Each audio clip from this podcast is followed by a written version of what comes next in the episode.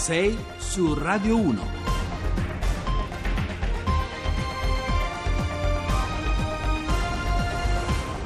Buongiorno, sono le 6.08, buongiorno da Carlo Cianetti. Allora, eh, cominciamo subito, oggi parliamo di vari argomenti, non, ovviamente parleremo anche delle donne, oggi è la festa delle donne, auguri a tutte le donne. Eh, vabbè, forse questa è l'occasione, ma insomma auguri alle donne glieli facciamo tutti i giorni. Eh, 335 699 2949 eh, per chiamar, per inviarci messaggi, non per chiamarci. Vedo che spesso ci sono chiamate, ma insomma non è possibile chiamare attraverso questo numero, ma solo inviare sms e whatsapp audio. Allora, eh, cominciamo subito. 6 su Radio 1. Allora, c'è Roberta Amadeo che è stata presidente dell'Associazione sulla sclerosi multipla, l'Associazione Italiana Sclerosi Multipla. Eh, buongiorno mm, Roberta. Buongiorno. Buongiorno a lei e a tutti i radioascoltatori. Buongiorno. Allora, intanto, in occasione della festa della donna, il 3, il 4 e l'8 marzo, in 5.000 piazze italiane potrai scegliere di sostenere l'impegno di AISMA a fianco eh, delle persone con sclerosi multipla, una malattia che colpisce principalmente la popolazione femminile. Quindi oggi è possibile donare, dona al 45567 45567 poi ci sono le piazze di Gardenzia, cioè le piazze dove è possibile acquistare eh, gardenia oppure ortensia e quindi donare eh, 15 euro se non sbaglio l'una costano queste, queste piante. Insomma, eh, datevi da fare perché capirete che la sclerosi multipla è una malattia molto difficile, purtroppo molto anche grave, però sulla quale si sta lavorando, si sta lavorando eh, con buoni risultati. Eh, che dice Roberta? Assolutamente sì, io ne sono una testimonianza diretta perché mm. ho la sclerosi multipla da 26 anni mm. e purtroppo quando mi è stata diagnosticata non avevamo disponibili terapie.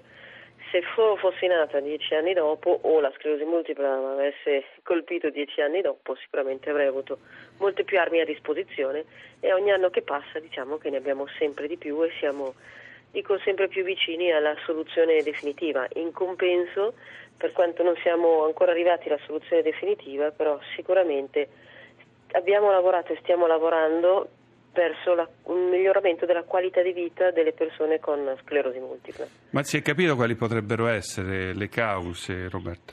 Ma le cause ancora non si sa con precisione. Sicuramente ci sono una serie di fattori che insieme diciamo così, collaborano tra virgolette mm. uh, poi all'esacerbazione della sclerosi multipla e quindi questo è un po', infatti la nostra ricerca, quella che conduce FISM, che è la nostra fondazione mm. italiana sclerosi multipla, va davvero ad ampio spettro, mm. cerchiamo davvero di lavorare a 360 gradi proprio perché la sclerosi multipla vogliamo sconfiggerla ma non vogliamo nemmeno fossilizzarci su strade eh, uh, diciamo così uniche per cui abbiamo diversi rami, diversi, diversi studi. Pensate che noi ogni anno abbiamo circa 6, 6 milioni di euro, mm. in realtà ce ne servirebbero 12 mila per la mm. ricerca scientifica, mm. questo è un ramo, un aspetto, perché certo. poi c'è dicevo, la qualità di vita che vuol dire oltre ad avere le terapie per poter affrontare la malattia in se stessa, poi ci sono tutti gli altri aspetti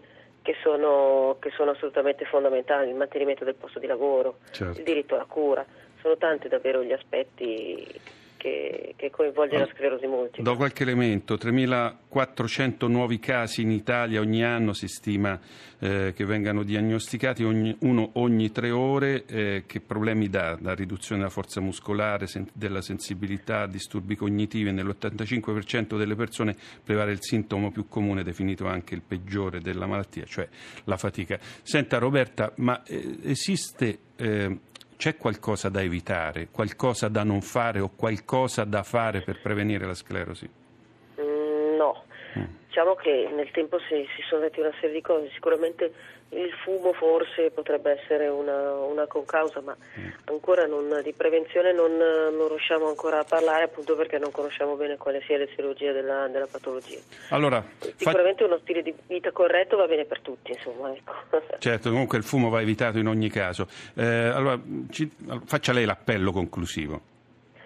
Allora, oggi è la festa della donna, come dicevamo prima ci sono 3.409 casi all'anno, uno ogni tre ore, quindi vuol dire che ogni giorno ci sono 5 donne che ricevono la diagnosi di sclerosi multipla, donne che eh, nel 60% dei casi hanno tra i 20 e i 30 anni, quindi insomma un momento di vita importante dove si costruisce il proprio futuro.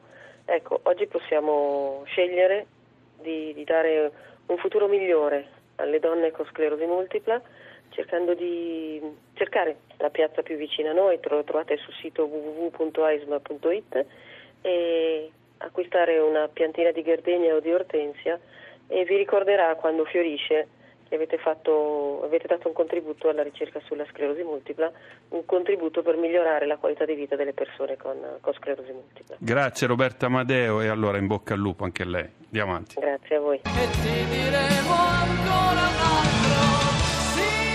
E. Eh sì, una canzone commovente, un capolavoro. Eh, interpretato da Fiorella Mannoia, quello che le donne non dicono, però sappiate che l'ha scritta Enrico Ruggeri, un uomo.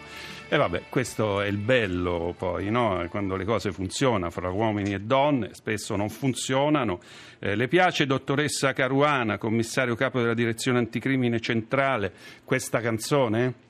Buongiorno, una canzone stupenda, stupenda davvero appropriata. Bella.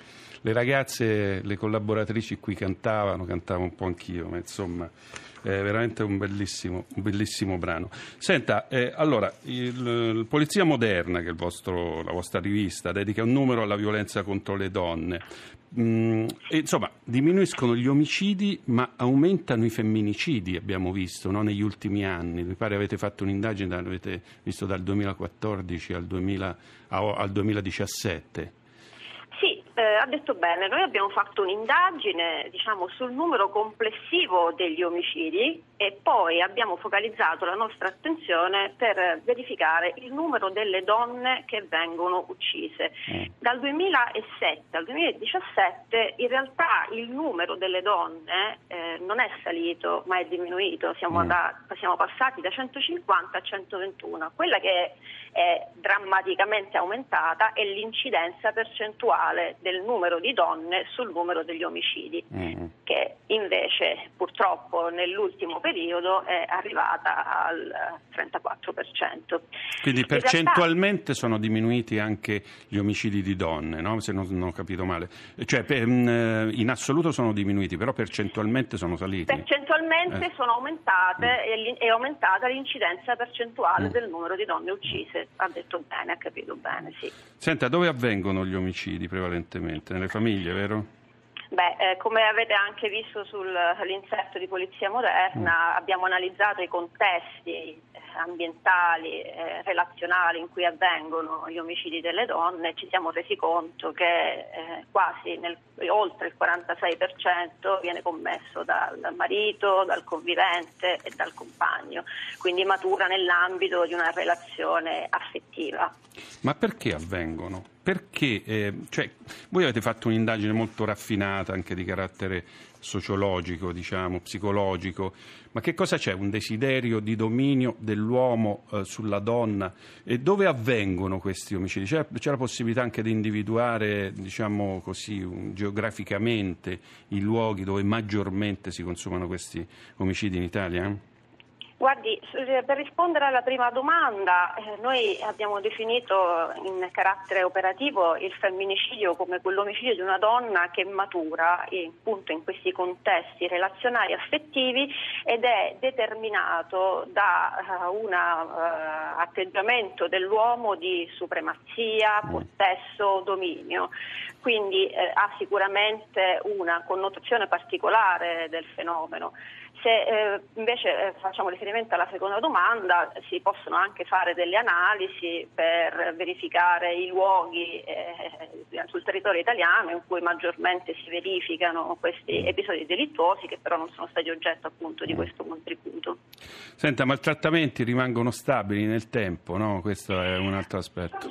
Purtroppo. Beh, i maltrattamenti maltrattamenti purtroppo rimangono pressoché costanti nel corso degli anni. Eh, certamente il maltrattamento, a differenza dell'omicidio, è chiaramente un reato che si palesa in tutta la sua drammaticità, è una fattispecie che invece è molto più difficoltosa da far emergere. Mm, Infatti certo. noi ci troviamo a combattere ogni giorno con le nostre strategie di intervento preventivo per far emergere quello che si definisce il numero oscuro, ossia tutte quelle situazioni drammatiche di abusi e maltrattamenti all'interno delle mura domestiche che però le donne faticano a denunciare, a mm. fare emergere ed è proprio questo il duro lavoro che ci impegna quotidianamente. Ecco, allora appello, eh, appello sia breve perché purtroppo andiamo un po' velocemente, però insomma appello a chi subisce maltrattamenti. Che cosa fa la polizia? È possibile chiamare un numero? È possibile rivolgersi a voi in quali forme?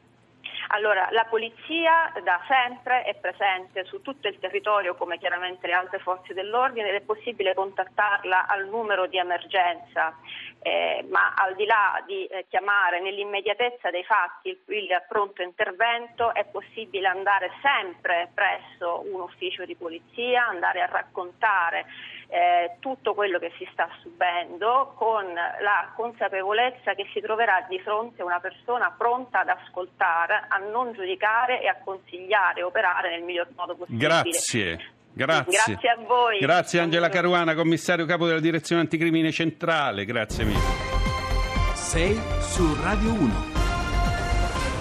Siamo rimasti tutti sconvolti per la morte di ehm, Astori, de, di questo calciatore, ma soprattutto di questo giovane uomo, 31 anni, Davide Astori, un personaggio, fra l'altro lo si è capito anche dalle reazioni dei colleghi, soprattutto una bella persona. Si è detto che eh, sarebbe morto per una forma di bradiaritmia. Noi ne parliamo con Vito Altamura, che è un aritmologo, cardiologo dell'azienda ospedaliera Roma 1 del San Filippo Neri ieri.